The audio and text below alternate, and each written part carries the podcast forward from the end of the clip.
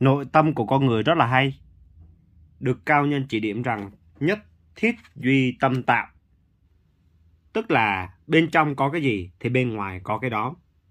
Để tránh bị đồng hóa khái niệm với cách hiểu thông thường thì à, Duy nói rằng từ chuyên gia tư duy lại thì nội tâm hết sức đơn giản.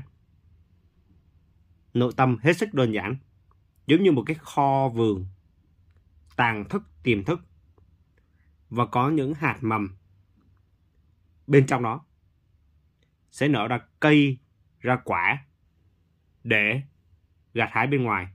Vậy thì thực sự cái bước đầu á, là thấu hiểu nội tâm sẽ là cái bước đầu đơn giản để nhận được cái sự chân thật nơi chính mình để có thể bắt đầu một đời trọn vẹn.